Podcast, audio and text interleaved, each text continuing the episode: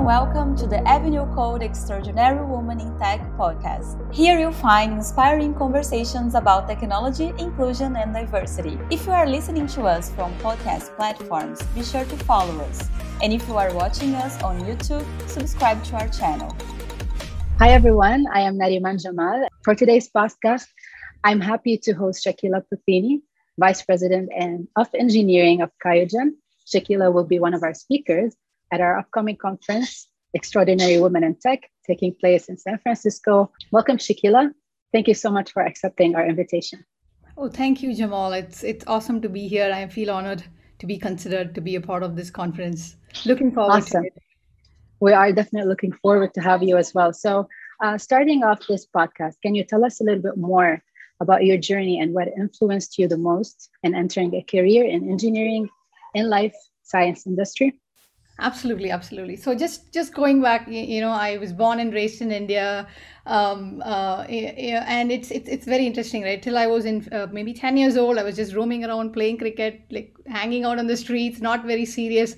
But there was one conversation that happened um, that i witnessed which kind of changed how my life trajectory you know took the path it took right? So i think i was like 10 years old or something. My mom and dad my dad is an engineer. My mom is like a um, um, low school lower school teacher.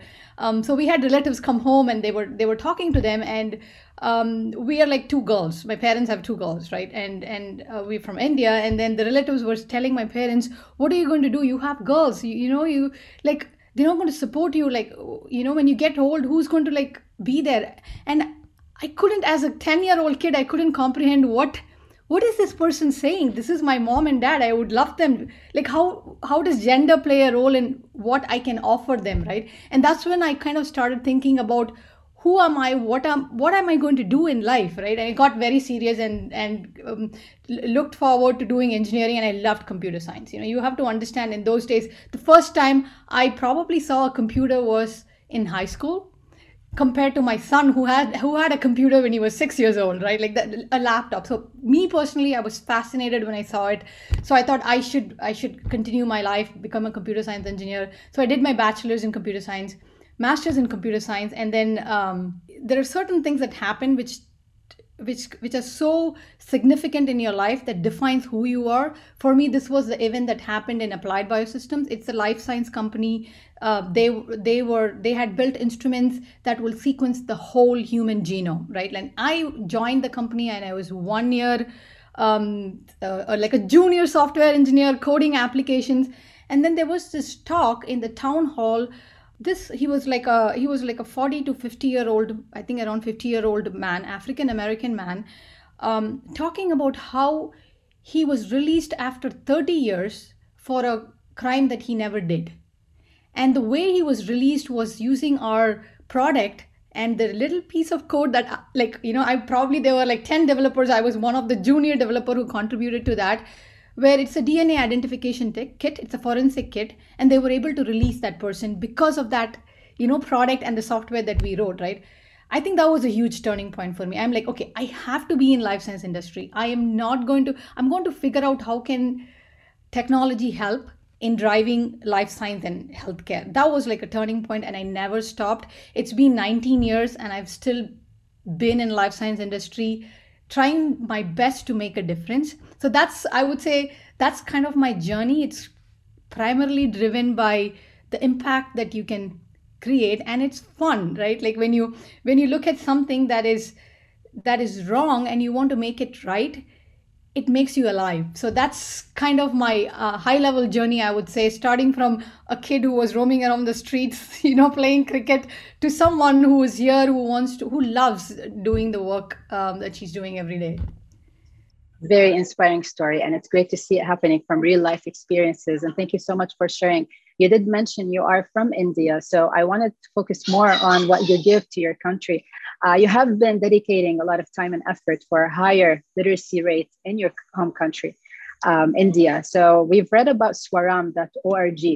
Can you yeah. tell our audience more about it? Yeah, absolutely. So, so there is there. I, I want to share this quote from Einstein. Right, he says, "If you have the you have the privilege to know, which means you have the responsibility to give." Right. So all of us are privileged in some sense to be here where we are today from an education point of view right? You you have the responsibility to give back that knowledge for people who cannot get it. So so me personally we come from a modest family right? My parents did everything they spent every penny they had on our education. But there are a lot of parents in india who's trying to do that but really cannot afford to do that so that's why we started this organization called Swaram in in uh, Silicon Valley, right? Where um, it's, it's it's it's an interesting story how it stemmed. So this was in my like late twenties. I was like twenty eight years old or something, and then we would use we would have parties every weekend, right? Like you know, silly thing. You have parties, you dance, you get drunk. You know, you just have these like every week. We used to do that every weekend and people will come with instruments and people will sing and we, we'll jam and all that and then all of a sudden we were like hey, why don't we kind of host a Bollywood musical, right? Like kind of an Indian theme musical and have people come and pay for that and use that money to to partner with organizations to enhance literacy in India. It was just it was just an idea with four or five of us brainstorming and then from there it started where we kind of invite all the Bay Area people in Silicon Valley, um, like engineers and and doctors and you know stand-up comedians. Everybody come. We do a full-fledged um, theater right? And our, our, and our like mission is entertain to educate. And so far we've done seven shows. We've raised close to $500000 right? Um, and I, I want to share one one story which kind of reflects the impact right um, in india there are places in southern part of india there are places where they manufacture bricks so these bricks are used for building homes right so the parents who work in those in those facilities actually take the kids to work with them. So the kids don't have the opportunity to go to school. And one of the reasons why they do it is they can't afford more than one meal if the kids don't work. So, what the investment that we collected, what we did was in those schools, we started giving free food and free education. So it was much easier for the parents to send the kids so they don't have to worry about that second meal that they have to put on the table. Right? And you would be surprised. It is only $150 to keep a kid in school.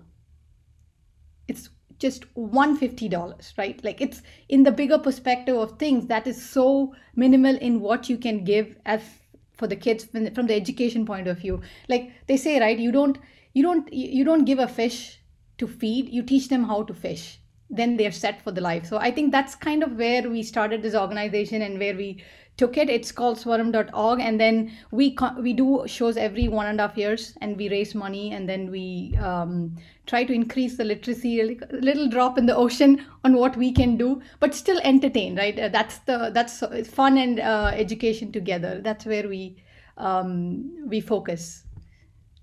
Way to go for helping out you know younger people younger generation in your country. Um, this is amazing and this is good for our audience to uh, be aware um, keep your eye out for any events coming up especially if it's for a good cause so thank you for sharing um, you're also participating in our uh, extraordinary women in tech conference and this is mainly to focus on uh, you know, empowering and advancement of women in technology. So, um, what are you looking forward to share um, the most with our attendees for the conference? I like the thing. There are two themes that I resonate with. Right, I, I live with. The reason I say I live with is we all probably work 12 hours or whatever. We spend most of our life working, and of course, there is maybe 40% of your life with your personal family, right? So I feel like work is my life so you have to be passionate about it and then the thing that really keeps me up is how do you digitally transform life science industry right how do you take something that is so um, uh,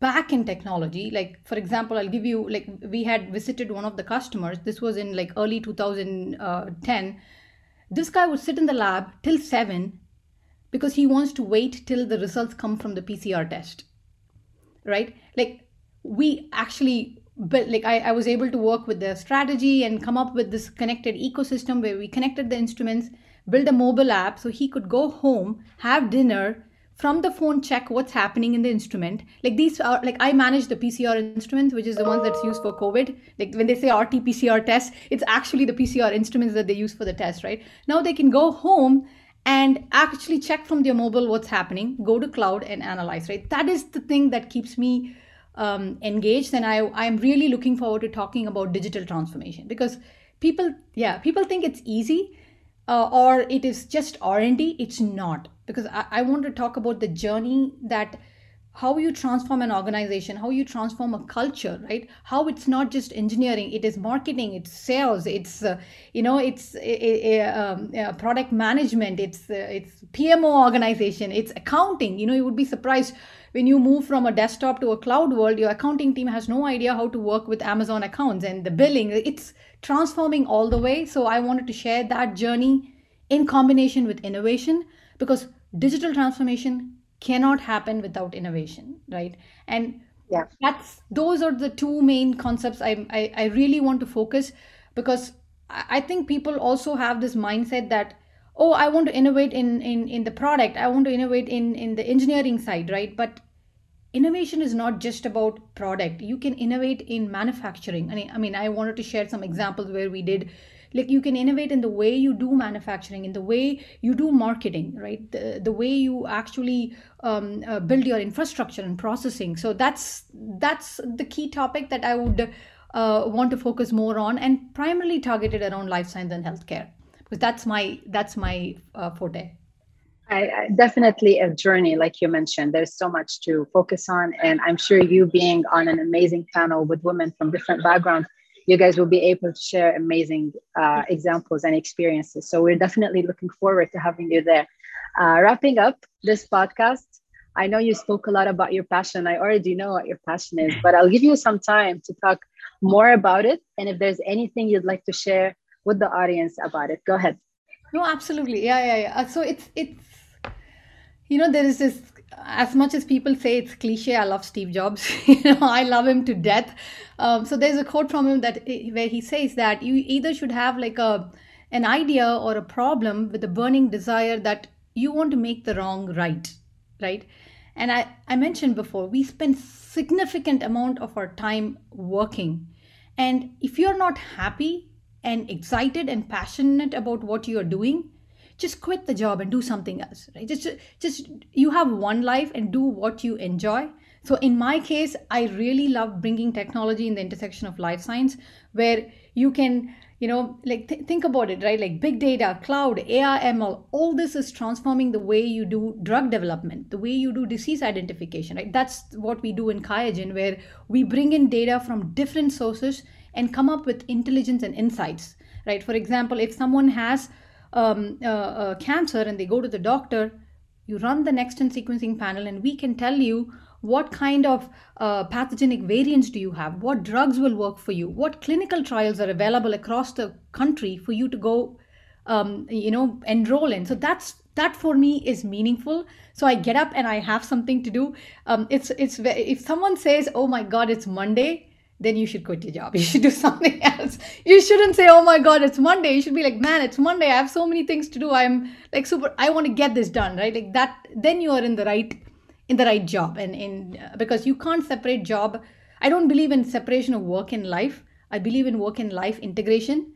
And that happens only when you are truly passionate about what what you do and and uh, and then wrapping up it is digital transformation in life science industry that and innovation that keeps me keeps me going we can definitely see your passion speaking about it only. So I can't even imagine uh, your performance at your job. And we see you are a VP now. So uh, best of luck for you, Shakila. And uh, thank you so much for being here with us today. Thank you.